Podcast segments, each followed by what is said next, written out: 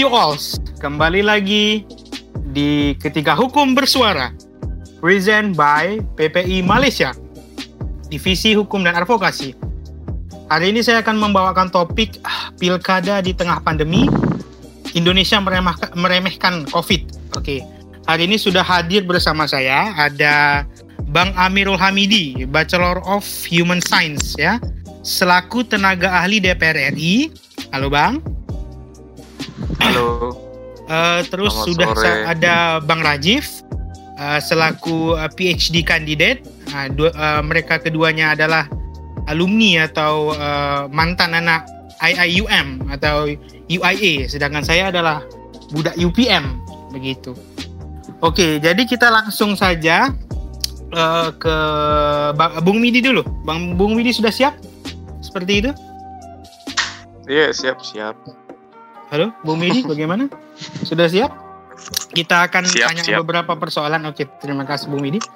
Eh, jadi kemarin Menko Polukam ya eh, membuat statement eh, pemilu akan tetap dilaksanakan pada 9 Desember kalau tidak salah ya. Eh, pada bulan Desember. Dan update terbaru sekarang PSBB ditambah sampai awal Oktober. Nah, eh, pandangan Bung Midi bagaimana tentang hal ini? Apakah eh, pemerintah itu mengabaikan kesehatan masyarakat demi untuk eh, mengisi jabatan-jabatan di daerah? Karena konon katanya ada statement eh, PLT nantinya dikhawatirkan kurang efisien untuk eh, menghadapi permasalahan-permasalahan ke depan. Ya, silakan pandangannya, Bung Midi. Waktu dan tepat. Oke, makasih Mas Faza ya. Faza. Iya, betul Faza. Oke, Mas Faza. Eh, jadi eh, kita lihat ha, mulai hari ini eh, itu kampanye kan udah mulai di udah Mulai, ya? start start hari ini ya Yes. sampai 71 hari ke depan gitu. Oke. Berarti eh, ya salah satu tanda bahwa eh, pilkada ini akan terus dilakukan gitu. Sebenarnya sih bagi kita eh, sebagai masyarakat gitu ya dan Iya. orang yang punya kepentingan terhadap sebuah kebijakan untuk eh, hal-hal eh, seperti kebijakan mengambil keputusan pilkada di tengah pandemi harusnya kita mengambil peran di Oke. mana pijakan kita sebagai eh, sebuah pertimbangan nantinya bagi pemerintah untuk eh, mengambil sebuah keputusan gitu. Baik. Yang kita tahu eh, sebelumnya eh, kita sudah mendengar bahwa PBNU eh, Muhammadiyah dan Iya. juga Pak Pak JK Pak Yusuf Kala Mhm. juga Gimana? sudah memperingatkan eh, pemerintah terkait hal tersebut. Eh, tapi nyatanya pertimbangan tersebut mungkin kurang atau masih kurang mendukung untuk menjadi alasan pemerintah untuk menunda pilkada. Itu sebenarnya eh, beberapa pihak tidak menginginkan bahwa pilkada dibatalkan atau ini. Cuma memberikan waktu lebih lapang bagi pemerintah untuk memikirkan hal-hal terkait eh, regulasi terkait dengan keselamatan masyarakat karena bagi pihak-pihak terkait penundaan pilkada itu mungkin didasari dari empat hal gitu Oke. alasan beberapa pihak untuk menunda pilkada. Sebagaimana yang kita tahu, pertama ya kondisi COVID di negara kita juga eh, sedang tidak baik-baik saja gitu. Iya. Eh, ya pandemi melambung tinggi Baik. dibarengi dengan re- rendahnya kesiapan kita gitu terhadap penyelenggaraan termasuk eh, dalam aturan kampanye yang beberapa saat lalu belum jelas. Walaupun sudah ada peraturannya tapi dalam pelaksanaannya beberapa kali kita lihat bahwa eh, se- setingkat polisi pun masih ragu untuk mem- memberhentikan sebuah acara pesta yang dilakukan oleh anggota DPR gitu. Hal-hal tersebut menjadi cerminan buat kita gitu Mm-mm. eh, tentang penyelenggaraan ini gitu. Yang kedua juga kita banyak melihat eh, pelaksana-pelaksana di KPU seperti kemarin komisioner KPU Bu Eva, juga Iya. ketua KPU Pak Arief Iya. Budiman, Betul. itu kan juga eh, terpapar COVID gitu. Benar. Benar. Dan sebelumnya kita juga mendengar bahwa 60 calon eh, pasangan untuk Pasangan. pilkada itu juga juga terpapar COVID gitu. Betul. Pada saat mereka ma- malahan ada beberapa yang sengaja pergi untuk melapor ke KPU padahal beliau harusnya sedang di eh, karantina mandiri Hmm. gitu. Baik, betul. Nah, terakhir eh, selain dari persoalan tentang regulasi dan Mhm, persoalan teknis-teknis pilkada, mhm. yang paling penting itu sebenarnya kita menjaga eh, hakikat hak untuk hidup masyarakat, melindungi jawa- nyawa masyarakat. Kalau dalam eh, penolakannya PBNU itu menggunakan ya istilah agama ya Mhm. nafs gitu, menjaga Oke. nyawa gitu. Itu lebih baik daripada eh, melakukan pilkada saat ini. Dan sebenarnya opsi-opsi lain, alternatif kebijakan lain juga terbuka dalam melaksanakan pilkada ini. Mhm. Cuma alternatif-alternatif tersebut eh, Mhm. sepertinya sepertinya kurang dihiraukan atau mungkin eh, kurang berpengaruh pada masa pengambilan kebijakan seperti menunda untuk daerah-daerah yang zona merah Baik. Yang memang benar-benar eh, membutuhkan perhatian Mhm. atau kondisi eh, daerahnya juga sangat-sangat parah seperti Depok Mhm. itu perlu diperhatikan. Mungkin hal-hal tersebut bisa jadi alternatif. Depok kalau di daerah saya itu di eh, Bukit Tinggi di Agam itu juga daerah-daerah zona merah yang harusnya perlu Hmm. diperhatikan oleh eh, KPU untuk menjadi alternatif mungkin bisa ditunda atau di di dikaji ulang tentang peraturan tersebut. Ya walaupun sekarang sudah berlaku dan sudah mulai kampanye, tentu harapan kita tidak Mhm. lain dan tidak bukan sebenarnya ada regulasi yang em, memungkinkan bagi pemerintah untuk mengambil kebita- apa kebijakan penundaan gitu. Di Baik. karena di di undang-undang kan juga ada eh, udah diatur kan penundaan pilkada di pasal 120 bukan Mhm. di undang-undang sorry di Perpu ya peraturan pengganti undang-undang Mhm. di pasal 10 nomor 2 itu tahun 2020 itu juga me- mengatur jika ada bencana alam atau non bencana alam yang mengharuskan penundaan pilkada itu boleh gitu untuk ditunda gitu. Jadi sebenarnya eh, hal ini tuh masalah eh, pengambilan kebijakan aja jadinya sekarang gitu. Mungkin pemerintah eh, dalam kondisi seperti ini tentu ada apa eh, kekuatan-kekuatan kepentingan yang mungkin menjadi pertimbangan lebih memilih untuk melanjutkan pilkada gitu. Itu sih mas menurut saya.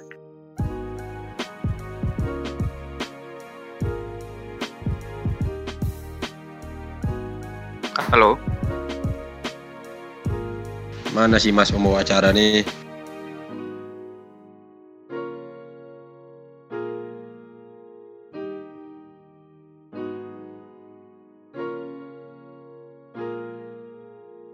Sepertinya koneksi terputus. eh, jadi eh, podcast ini kita ambil alih ya Bang Rajif ya. Iya, kita ambil alih langsung kita kudeta karena moderator nampaknya kehilangan sinyal. Iya. Jadi menurut Bang Rajif sendiri itu eh, gimana sih apa proses pengambilan kebijakan yang dilakukan pemerintah? Kenapa Nah. kebijakannya akhirnya melanjutkan pilkada bukan menunda pilkada gitu Bang? Iya, ini menarik ya. Eh, persoalan penyelenggaraan pilkada 2020 yang serentak ini jelas memang punya banyak banget pendapat ya pastinya pro kontra bukan cuma di kita mahasiswa tapi juga tentu saja teman-teman yang jadi praktisi yang ada di elit sana mungkin Medi sebagai salah seorang yang sekarang udah langsung involved di pemerintahan paham banget nih kira-kira sebagian besar alasan yang dijadikan tameng bagi pemerintah untuk tetap melangsungkan pesta demokrasi yang berada di tengah-tengah masa pandemi global seperti ini gitu. Kalau kita berkaca, sebenarnya untuk penyelenggaraan ini dan pengambilan keputusan ini pasti mereka semuanya refer kepada PKPU ataupun turunan undang-undang pilkada yang mereka harapannya itu bisa melihat bagian ini tentang bagaimana pertemuan di dalam agenda pilkada tersebut bisa dilaksanakan maksimal 100 orang gitu ya 100 orang. Nah tapi mereka lupa bahwa ketika PKPU ini diturunkan dan diimplementasikan mereka waktu itu mengasumsikan bulan September jumlah pandemi ataupun case di Indonesia khususnya COVID-19 itu melandai atau bahkan menurun gitu jadi dengan asumsi COVID yang menurun, maka di bulan September dibuatlah aturan seperti ini agar bisa terselenggaranya pemilu dengan protokol kesehatan. Tapi nyatanya sekarang di bulan September udah mau habis, sudah mendekati Oktober justru COVID ini udah buat kenduri akbar di Indonesia begitu. Jumlahnya udah nggak santai lagi, udah ratusan ribu orang, bahkan perharinya sudah mencecah 4.800-an, 4.800-an dan hampir 5.000 begitu. Ini kacau balau. Kalau misalkan jumlah ini tidak diimbangi dengan kebijakan yang konkret untuk bisa uh, menanggulangi ini, alih-alih kita fokus ke perlindungan manusia, malah justru kita fokus ke pesta demokrasi yang sebenarnya secara regulasi dan konstitusi bisa kita tunda penyelenggaraannya gitu. Kita coba cek deh di data yang disimpan semua lembaga survei bahwa ada 270 wilayah kabupaten kota yang menyelenggarakan pilkada. Nah, dari 270 wilayah kabupaten kota ini jelas ada 734 pasang orang-orang yang mau uh, istilahnya berkompetisi di dalam pilkada. Nah, dari 734 ini ini bupati atau wali kota atau gubernur doang ya. Nah, kalau sama wakilnya berapa? 1468 orang yang kemudian ada di sana. Kalau mereka turun aja di 10 titik perharinya di dalam masa kampanye yang terhitung mulai hari ini 26 September itu akan ada sekitar eh, kita bilang aja 10 titik perharinya yang memang mereka habis-habisan berapa banyak jumlah orang yang akan eh, langsung face to face langsung bercengkrama langsung langsung melakukan Berkontak. interaksi hmm. kontak sosial dengan semuanya kontak fisik yang itu justru akan jadi penyebaran yang luar biasa cepat begitu. Nah ini pengantar awal aja sebelum saya masuk ke sesi pencalonan ya sorry sorry pencoblosan ini gambaran dasar kampanye dulu deh begitu. Kalau kita lihat pakar epido, eh, apa epidemiologi UI yang mengatakan bahwa COVID ini di Indonesia udah nggak bisa nggak sepele bahkan positivity rate yang perharinya itu dan terus menerus berubah sekarang udah 10% dari jumlah keseluruhan tes. Jadi misalkan nih contoh, ada 100 orang yang dites, maka 10 orang itu udah positif COVID. Maka udah bisa dibilang positivity rate untuk COVID-19 di Indonesia itu udah 10% per hari. Jadi bayangin kalau ada 10 titik yang dikunjungi berapa banyak titik yang kemudian akan terpapar begitu. Saya kembalikan ke moderator yang telah kembali. Baik, terima kasih Pak Rajif ya. Jadi uh, uh, untuk informasi saya akan membacakan data efektivitas PSBB ya.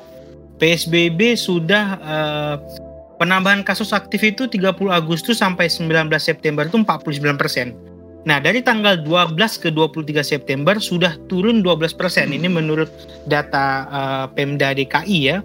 Jadi uh, ada efek. Uh, namun uh, karena kita bercerita masalah nasional dan uh, populasi kita banyak seperti yang tadi Bang Rajif dan uh, Bung Widi sadari banyaknya titik-titik yang ada di Indonesia jadi klaster uh, ya klaster-klaster itu kadang-kadang tidak terduga begitu dan uh, saya juga uh, melihat ada beberapa negara yang masih uh, kekeh atau akan tetap melanjutkan uh, pemilunya salah satunya negara yang paling besar adalah Amerika, ya kan? Uh, uh, mereka akan uh, apa? mencalonkan untuk uh, next presiden.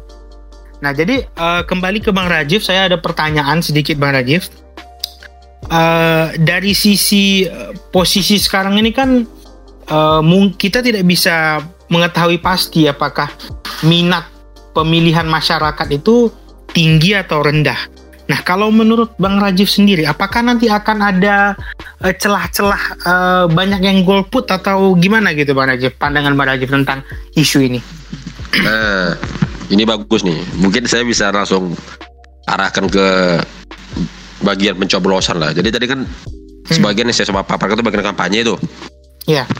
Sekarang coba teman-teman cek bahwa di dalam penyelenggaraan pemilu kada serentak atau pilkada serentak ini akan hmm. ada 305 ribu titik yang tersebar di 270 wilayah di Indonesia.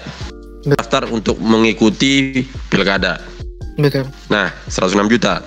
Dari situ kembali ke pertanyaan Faza, bagaimana partisipasi politik? Apakah akan ada golput? Ternyata KPU hmm. itu sudah memberikan asumsi persentasi 77,5 persen partisipasi masyarakat di pilkada serentak tahun ini. Oke. Okay. Nah, dari 77,5 persen tadi dari 106 juta, berarti ada 82 juta orang yang akan mencoblos. Baik. Oke, okay, 82 juta orang yang mencoblos. Maka kalau kita tadi balikan ke positivity rate COVID-19 yang 10% dari 82 juta, ada 8,2 juta orang yang terkena COVID dan terpapar COVID yang akan menyebarkan titik-titik pemilu ini. Jadi akan ada 8,2 juta pergerakan manusia yang diasumsikan terpapar COVID tersebar di 305 titik di Indonesia. Nah, ini yang sebenarnya repot. Kalau kita lihat partisipasi politik yang sebelumnya 77,5 persen ini terlaksana dengan baik, maka dilihat bagaimana nanti dampak yang akan diterima oleh masyarakat terutama Indonesia yang sekarang udah anteng-anteng aja nih ngelihat covid sekarang udahlah protokol kesehatan malah kemarin ada salah satu partai politik yang mengatakan Ya? Udah ntar yang nyoblos bawa paku sendiri aja. Eh, ini asumsi dari mana isi Bambang? Soalnya kan kalau misalkan mau bawa paku sendiri, kenapa nggak sekalian bawa kotak suara dan surat, surat suara yang dibuat sendiri? Betul, nah ini kan betul. konyol, jadi nanggung betul, gitu betul. loh. Ini partai-partai satu koma ini susah seharusnya kalau kita berikan tempat seakan-akan lebih vokal karena sejatinya kalau untuk bagian penyelenggaraan dan partisipasi politik kita harus paham persentase itu tidak bisa dianulir uh, se, uh, sebagian data aja karena harus kita jadikan konsiderasi yang matang bahwa partisipasi politik itu harus diimbangi dengan kondisi real di masyarakat. Kita nggak bisa melakukan ini kan ini suasananya udah tidak biasa begitu. Saya kembali ke Oke, okay. jadi uh, tapi uh, mengomentari sedikit ya, uh, ada beberapa negara yang memang akan menunda dan telah berhasil melalui pemilu di masa pandemi. Beberapa negara yang menunda itu seperti Bolivia. Bolivia sudah dua kali menunda pemilunya uh, karena juga uh, pertimbangan mereka mungkin uh, kesehatan dan uh, lainnya. Dan sekarang yang lagi agak panas Hong Kong. Hong Kong juga sekarang sedang ricuh ya. Uh, tapi namun Korea Selatan berhasil di pertengahan April 2020 melaksanakan atau menjalankan pemilu. Nah, ketika uh, di research dan di uh, apa dalami masyarakat Korea itu ketika saat sedang COVID begini minatnya lebih tinggi untuk memilih karena uh, kalau dirasa pemimpinnya tidak mampu mereka akan mencari pemimpin yang mampu dapat langsung uh, mengatasi mengganti yang lama untuk mengatasi permasalahan COVID. Nah, saya mau ke Bung Midi nih sebentar. Uh, untuk mengedukasi mungkin ada dari beberapa pendengar yang tidak terlalu mengerti ya tentang permasalahan ini. Wewenang untuk menunda pemilu ini sebenarnya di tangan uh, Menteri Dalam Negeri kah, di da, di wewenang Menko Polukam kah atau KPU? Nah kalau uh, boleh tidak uh, Bung Mini jelaskan sedikit fungsi-fungsi dan uh, fungsi dan peran beberapa lembaga yang saya sebut tadi di pemilu ini gitu, biar kita mengedukasi pendengar. Terima kasih Bung Mini. Silakan. Oke, Mas. Oh, jadi uh, sebenarnya kebijakan untuk penundaan pemilu itu uh, ya namanya kebijakan publik ya pasti ada yang pihak yang pro pasti ada pihak yang kontra Baik. Untuk saat sekarang ini uh, sebuah kebijakan itu menurut saya uh, Pak Jokowi bukan lagi mencari sebuah solusi dalam Baik. sebuah kebijakan terutama di kondisi saat ini. Yang dicari oleh Pak Jokowi adalah sebuah settlement atau penyelesaian mm-hmm. yang mana uh, di antara alternatif-alternatif kebijakan yang ada, beliau mm-hmm. harus mengambil sebuah kebijakan yang cepat yang uh, menurut kajian beliau tetap tepat sasaran dan mm-hmm. uh, tentunya harus mempertimbangkan uh, faktor-faktor yang menjadi pendukung kebijakan tersebut gitu. Nah, salah satunya termasuk uh, melanjutkan pilkada. Gitu. Uh, sebenarnya da, di Perpu tadi kan yang Perpu hmm. uh, nomor 2 tahun 2020 pasal 120 itu kan udah dijelaskan bahwa uh, hmm. pemerintah KPU dan DPR itu sebenarnya bisa menunda uh, pilkada, cuma uh, pilihan di DPR gini loh mas, kebanyakan uh, uh, kebanyakan politisi kita di DPR itu uh-huh. menggunakan uh, kebijakan berbasis dapil daripada kebijakan okay. berbasis data. Oke. Okay. Oke, okay, itu mm -hmm. satu hal yang perlu kita paham. Tidak semuanya uh, politisi kita uh, menggunakan apa polisi data apa driven by data gitu untuk membuat mm -hmm. polisinya. Kebanyakan aspirasi-aspirasi di dapil menjadi keputusan mereka untuk mengambil kebijakan termasuk beberapa politisi di Komisi 2 DPR. Iya. Yeah menyet, lebih menyetujui untuk uh, dilaksanakannya pilkada daripada menunda pilkada dan itu juga menjadi alasan bagi pemerintah salah satu mm-hmm. alasannya tadi uh, sudah disebutkan di awal bahwa mm-hmm. uh, tidak mungkin PLT sebanyak yeah. 270 70 daerah ya 70 daerah dijabat mm-hmm. oleh PLT atau PJS atau PJ okay. yang kemungkinan bisa mengambil kebijakan-kebijakan penting. Padahal kita tahu eh, PLT, mm -hmm. PJ dan eh, PJS ini pejabat sementara ini kan diangkat oleh gubernur yang gubernur. mana gubernur gubernur itu kan sebenarnya perpanjangan tangan pemerintah pusat gitu. Jadi kalau kita paham mm -hmm. uh, seharusnya pemerintah untuk hal alasan menunda karena alasan meneruskan karena tidak ada tidak ingin adanya PLT itu sebenarnya hal-hal yang menurut saya sih mudah dibantahkan gitu. Hmm. Nah, atau mungkin uh, untuk beberapa untuk pemahaman kita saja bahwa hmm. ya menurut saya keinginan pemerintah sejalan dengan keinginan para politisi di DPR, sejalan juga dengan keinginan KPU ya, untuk melanjutkan. Nah, itu menurut saya sih pemerintah bukan mengambil solusi dalam hal kebijakan ini, cuma hanya sekedar mengambil settlement, penyelesaian mm -hmm. secara singkat dalam waktu yang sementara, ya harus diambil oleh pemerintah gitu.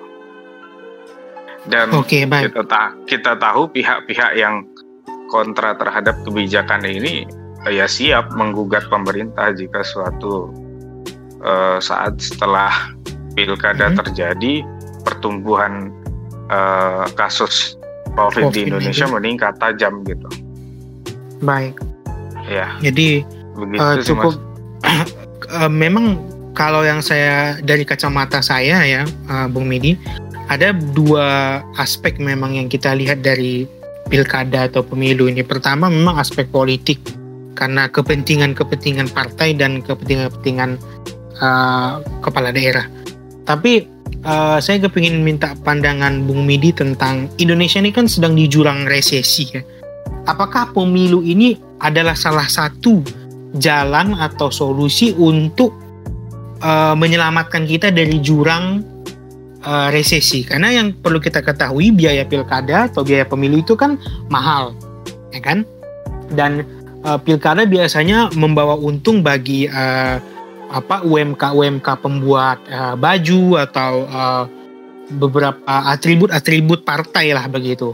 Nah kalau kita hitung secara kasarnya ketika saya pernah mengikuti uh, apa ya sejenis uh, kuliah umum ya kuliah umum dengan Mendagri kalau ada 270 uh, titik atau kepala daerah yang dipilih kira-kira ya mungkin satu kepala daerah modalnya sekian miliar begitu kan saya tidak ingin menspesifikasi nah ketika dikali akan ada perputaran uang nanti di Indonesia yang cukup besar begitu apakah aspek ekonomi ini termasuk aspek yang penting menurut Bung Midi atau apakah aspek ini hanya atau malah aspek ini tidak ada begitu? Bagaimana menurut Bung Midi menanggapi isu ini? Oke mas, hmm. uh, jadi sejak awal pandemi kita uh, terus dihadapkan dengan uh, peningkatan ekonomi harus berbarengan dengan penurunan angka COVID. Betul. Tapi tapi pada kenyataannya ekonomi kita makin jatuh, covid kita makin tinggi gitu. Tinggi, betul. Ya, yang terjadi selama ini uh, makanya kita lihat kan uh, harusnya ya wacana dari pemerintah itu sering tidak berbarengan dengan apa yang kita lihat gitu. Baik. Ya, ya walaupun dengan kondisi saat ini menurut saya hal-hal tersebut ya namanya resesi dengan ya itu bisa dimaklumi untuk kondisi saat ini gitu. Baik. Tapi uh, dengan alasan terus-terusan masalah ekonomi, ekonomi, ekonomi, ya akhirnya hmm. Kita hanya mengulang uh, kejadian lama terulang kembali gitu. Baik. Awal awal awal pandemi itu kita melihat bahwa uh, kenapa Pak Jokowi tidak mengambil keputusan lockdown total, yeah. Iya. uh, atau hanya tidak seperti negara-negara yang menerapkan lockdown total. Mungkin yeah. ketika kita menerapkan lockdown total di bulan Maret atau April, mungkin yeah. keadaan pandemi kita tidak akan sampai saat ini gitu tidak seperti saat ini gitu. Mungkin ya seperti Singapura dan lain-lainnya gitu kan yang masih terkontrol gitu. Kontrol. Ya karena karena kita menerapkan bahwa ya kita tetap menjaga perekonomian, kita juga tetap menjaga nyawa manusia ya. Manusia. Akhirnya akhirnya setengah-setengah gitu. Ya Baik. akhirnya uh, ya memang uh, tujuan Pak Jokowi tentu uh, tujuan kebijakan Pak Jokowi itu tetap me meninggikan maksudnya tuh apa ya bahasa yang tepat itu tetap menjaga public trust dari masyarakat. Baik. Kalau kalau Pak Jokowi lockdown total, berapa banyak mm -hmm. masyarakat public trust masyarakat akan turun gitu. Nah, menjaga hubungan antar uh, warga negara uh, dengan kebijakan publik itu ya tentang kepercayaan gitu. Nah, menurut saya Pak Jokowi dari awal terus berusaha menjaga kepercayaan tersebut. Namun uh, kenyataannya ya kita juga akhirnya resesi mm-hmm. dan uh, kondisi COVID kita makin hari makin menjadi-jadi dan saat ini alasan ekonomi kembali dimunculkan Munculkan. untuk uh, meneruskan kebijakan pilkada. Buat saya sih sebenarnya uh, pasti ada dalam sebuah kebijakan pasti ada pihak-pihak yang uh, ya ini saatnya kita bangkit cuma kita masih dalam keadaan kayak gini gitu. Baik. Menurut saya sih hmm? simpel simpelnya kita tuh nggak bisa bangkit secara ekonomi kalau uh, kondisi kesehatan di Indonesia masih seperti ini gitu. Kita nggak akan bisa bangkit. Jadi ini adalah uh, kalau kita bilang bung cerita lama ya atau CLBK gitu ya terulang iya, kembali cerita gitu lama ya. diulang kembali cerita gitu. lama jadi ya sangat uh, susah lah untuk ini oke baik sekarang saya akan ke Bung Rajif ini kan membahas tentang metode kampanye ya Bung Rajif metode kampanye kan kalau menurut uh, apa namanya peraturan atau menurut uh, anjuran itu kan melalui uh, apa namanya virtual.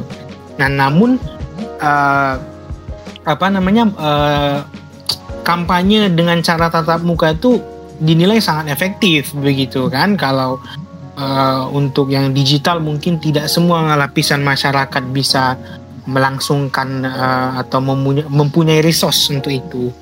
Nah, kalau menurut Bung Rajif, sekarang kan sudah mulai nih orang uh, buat acara dangdutan begitu. Ada nggak menurut Bang Rajif uh, solusi kampanye lain? Karena kalau di Amerika saya lihat tetap uh, tatap muka, tapi memang uh, jumlahnya sangat dibatasi begitu.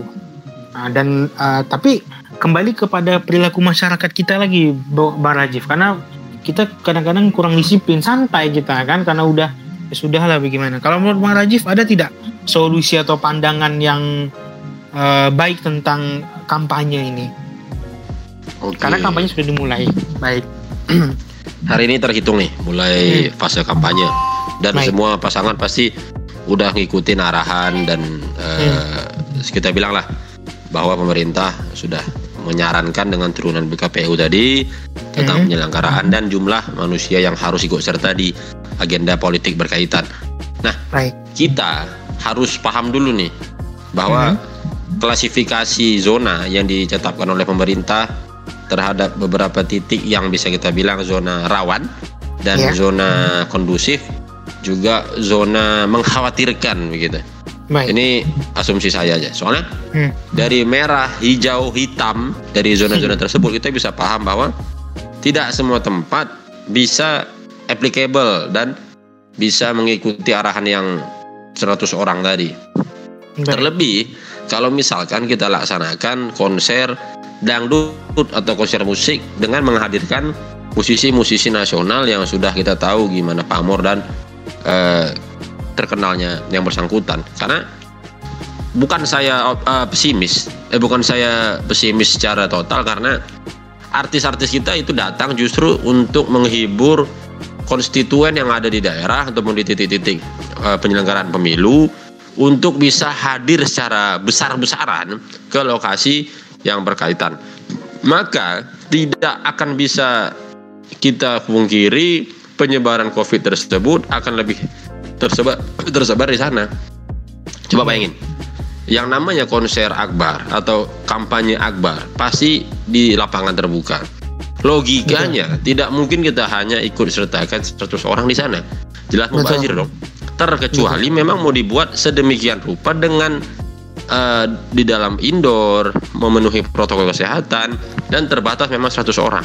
Tapi yang jadi masalah kita sekarang berhadapan dengan warga negara plus 62 ya mana Betul. tidak semua orang memiliki intelektualitas yang sama dan jenjang pendidikan yang sama maka tidak semudah ketika itu, ya? kita coba kita ketika kita coba batasin justru masyarakat akan wah ini momen jarang lima kali sama satu kali dalam lima tahun kok nggak dimaksimalkan justru ketika kampanye lah orang bisa kemudian mencari celah apakah dia hadir di perkumpulan massal silaturahmi dengan teman atau bahkan mendapatkan keuntungan misalkan ada calon-calon yang nakal menyebarkan baliho ataupun alat-alat peraga kampanye yang bisa menguntungkan seperti topi, kaos dan lain sebagainya yang bisa didapatkan secara gratis. Nah ini kan bebas dan luas banget cakupannya. Maka silakan dicek apakah nanti KPUD KPUD di daerah bisa menetapkan aturan-aturan spesifik mengenai daerah yang bersangkutan apakah memang harus dibuat virtual karena tidak semua orang juga siap dengan situasi kampanye virtual. Contohnya saya sendiri, saya kan kadang-kadang bosan juga nengok agenda-agenda daring ini karena kita tidak bisa memungkiri bahwa pertemuan yang beneran itulah yang benar yang kita butuhkan. Tapi di kondisi sekarang kita mustahil. Maka kalau kemarin kita lihat pemerintah mengeluarkan perpu dengan catatan yeah. COVID-19, maka sekarang sudah waktunya dikeluarkan perpu yang baru terkait pilkada karena kita kan semua paham, salah satu persyaratan Perpu itu lahir bahwa didasari oleh kondisi yang mendesak dan genting. Sekarang Indonesia sudah di posisi itu, tapi kenapa pemerintah sekarang seakan-akan ibaratnya sepihak, tapi jaga lagi benar kata media tadi, untuk mencapai hmm. settlement yang sekarang, penyelesaian yang sekarang, pemerintah juga melihat ternyata DPR juga mendukung karena tidak akan bisa uh, kita buat penundaan terus-menerus apalagi ketika PJS, PLT ataupun PJ di daerah-daerah tertunjuk mau berapa lama mereka menjabat. Tapi di kondisi seperti ini harusnya semua pihak itu harus saling support. Bayangin, Baik. saya saya coba di luar out of issues, di luar topik. Baik. Ketika kita paham Silakan. epicentrum epicentrum COVID itu ada di ibu kota, letak rumah sakit COVID itu justru di Pulau Galang sana di Batam. Nah, jaraknya itu ada 800 kilo lebih dari Jakarta ke Pulau Galang Batam sana. Oke, kita terima alasannya bahwa di situ kemarin tempat di mana kita khawatirkan banyak sekali pendatang-pendatang dari luar negeri yang transit kemudian harus dikarantina di sana. Tapi bayangin loh, untuk ukuran rumah sakit yang segitu, yang dibangun selama satu bulan, yang menelan biaya 400 miliar, yang cuma berapa menampung nggak nggak lebih dari 400 pasien, itu nggak worth it. Karena ya jelas. Kita mau melihat bagaimana Rusia, Wuhan membangun rumah sakit less than one week, eh, sorry, 7 sampai 9 hari, tapi kita tidak bisa memenuhi ekspektasi tersebut karena jelas lokasi rumah sakit di Wuhan dan di Korea itu 10 kilo sampai 70 kilo doang dari pusat kota. Bisa dijangkau dengan darat dan berada di te- tepi-tepi kota tepi kota Moskow dan tepi kota Wuhan. Ini yang sebenarnya yang menjadi kita persyaratan. Kalau memang nanti pilkada itu mau dibuat baik itu kampanye ya pencoblosannya siap nggak dengan eh, penyelenggaraan ataupun keikutsertaan aspek kesehatan yang yang yang yang bisa mendampingi misalkan apakah ada eh, mobil ambulan darurat ataupun eh, petugas medis yang siap di sana standby apakah orang-orang yang tidak bisa eh, memenuhi kriteria sehat tidak bisa ikut serta dan ini kan luas jadi cakupannya harus segera dibuat untuk bisa melihat alternatif terbaik di samping situasi yang kacau balau seperti ini gitu Baik. Jadi eh, penuh dilema ya permasalahan ini ya. Ada Jelas. eh, ekonomi eh, sudah menjadi cerita lama ya kan. Tidak boleh konser tapi memang kita rakyat plus 62 memang susah kalau nggak kongko-kongko itu memang kurang asik gitu kan. Jadi Hmm. memang eh, penuh banyak apa namanya masalah yang kita hadapi. Dan sekarang juga COVID eh, terus ya, Bung Rajif ya dari 3000 kemarin sekarang eh, terus eh, di 4000 ya, stabil di 4000-an. hari ini 4000 4000 baik, 4000 berapa? 600 ya. Dan 4400 hari ini 4400 ya. Dan kemat, eh, tingkat kematiannya juga cukup tinggi ya, 100 setiap hari ya. ya hari ini 90 di Gitu. Indonesia 90 oke baik. Jadi memang eh, luar biasa memang eh, dilema dari permasalahannya. Dan kita harapkan semoga adalah solusi dari eh, pemerintah bekerja sama gitu kan. Eh, dan saya pribadi ingin pemerintah itu menjadi suatu eh, apa ya sesuatu yang satu gitu karena kita harus mm, eh, menyampingkan kepentingan-kepentingan kelompok eh, atau politik atau bahkan partai dan kita harus melihat kepentingan bangsa dulu karena seperti tadi yang disampaikan Bung Midi ya karena keselamatan eh, keselamatan itu penting itu ada di undang-undang menjaga seluruh tumpah darah rakyat Indonesia. Baik, jadi eh, saya minta Bung Midi untuk buat eh, closing statement. Eh, silahkan Bung Midi. Oke, eh, Mas Faza buat eh, closing statement mungkin eh, karena sudah jalan ya, Mhm, jadi nggak mungkin kita masih berharap menolak gitu. Baik. Tapi karena eh, pilkada sudah jalan, ya Mhm. buat kita eh, bagi kita sebagai masyarakat yang kadang sering menjadi objek terhadap kebijakan Mhm, eh, sesekali coba kita menjadi subjek dalam kebijakan gitu. Menjadi pihak menjadi pihak-pihak yang memberikan pandangan supaya eh, menjadi pertimbangan bagi pemerintah dalam mengambil sebuah kebijakan gitu. Menurut Baik. saya sih eh, dalam eh, kondisi saat ini ya mencintai pemerintah itu dengan cara mengkritik sekeras-kerasnya dan membantu sekuat-kuatnya gitu. Baik. Uh, jadi untuk uh, pilkada ini kalau karena sudah berjalan kampanye hari ini, uh, menurut saya sebagai warga negara yang baik, ya Ya. kita harus membantu lah mengingatkan jika di sekitar kita ada yang mungkin uh, melanggar, mengingatkan juga jika masyarakat-masyarakat di sekitar kita mungkin uh, tidak taat terhadap peraturan yang diberikan oleh KPU gitu. Terjadi pengumpulan massa dan lain sebagainya. Ya menurut saya sih hal-hal tersebut yang tentu kita uh, bisa lakukan gitu. Uh, sambil mencoba merumuskan kembali jika suatu saat terjadi hal-hal seperti ini seharusnya apa yang bisa kita ambil jika kita berada di posisi pemerintah untuk ke depannya menurut saya Baik. itu sih mas Terima kasih Bu Midi. Jadi kita harus tetap mendukung pemerintah ya. Oke Bang Rajiv, ayo sedikit closing statementnya uh, untuk uh, topik kali ini. Saya persilakan. Bicara pilkada kita bicara tentang objektivitas masyarakat dalam berpartisipasi di pesta demokrasi. Apakah dia memilih untuk orang yang memimpin dirinya selama lima tahun mendatang dengan catatan dia sehat dia selamat dan dia tidak disakiti oleh sesuatu apa pun. Maka kehadiran COVID-19 di tengah-tengah agenda politik sebesar pilkada seharusnya bisa dihadapi dan disikapi dengan bijaksana dengan melengkapi atribut-atribut yang melingkarinya dan mengikutinya seperti hal kesehatan, SOP-SOP yang penting ditegakkan, juga bagaimana aturan-aturan darurat yang harusnya bisa segera diimplementasikan sesuai dengan kebutuhan daerah yang bersangkutan. Maka Baik. kita tidak ingin ada ranjau yang bernama COVID-19 yang tersebar di 270 titik di negeri ini.